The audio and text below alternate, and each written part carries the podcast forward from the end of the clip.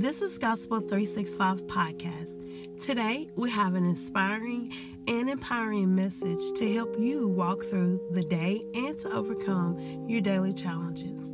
As you're about to listen to today's message, please feel free to invite a friend to listen as well. We don't believe you should keep these messages to yourself, so go ahead and share the link.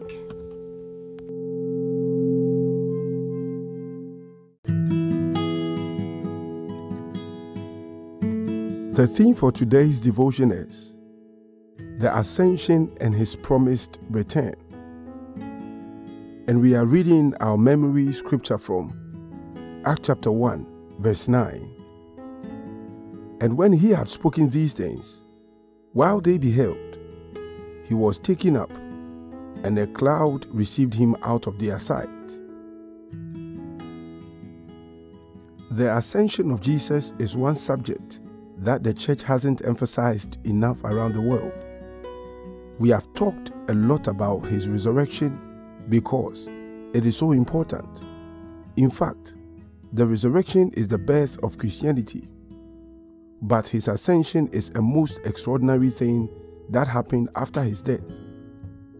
For the first time in human history, a man physically ascended into the presence of God, letting us know that there is life beyond this earth realm. He didn't vanish or disappear. He levitated in his glorified physical body. Up until then, his maternal siblings didn't quite believe in him. They heard him preach and saw the miracles he did, but one thing they couldn't accept was the fact that he said, "I'm from above." John chapter 8, verse 23. How could that be when he has lived here with us under the same roof these many years? They must have wondered. But his ascension changed everything. It left no room for speculations as to his whereabouts. His disciples, his mother and siblings were all there and watched him as he levitated and left this world. Before their very eyes, Jesus went beyond the clouds. It then dawned on them that the man they grew up with was truly the Son of God. Hallelujah. Acts chapter 1, verse 10 to 11 says, "While they looked steadfastly toward heaven as he went up, behold, two men stood by them in white apparel, which also said, 'Ye men of Galilee, why stand ye gazing up into heaven? This same Jesus, which is taken up from you into heaven, shall so come in like manner as ye have seen him go into heaven.'"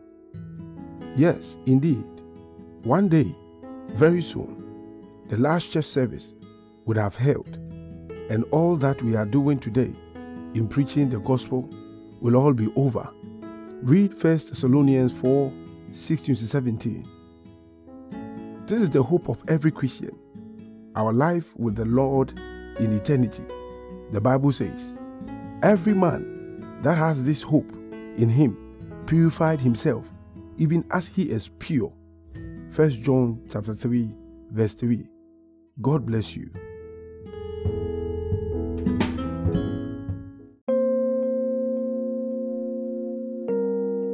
If God is transforming your life through this podcast, remember to subscribe to our YouTube channel at Gospel365 Podcast, and also follow us on Facebook, Twitter, and Instagram at GO365 Podcast. Send your prayer requests or testimonies to Gospel365Podcast@gmail.com. And God bless you.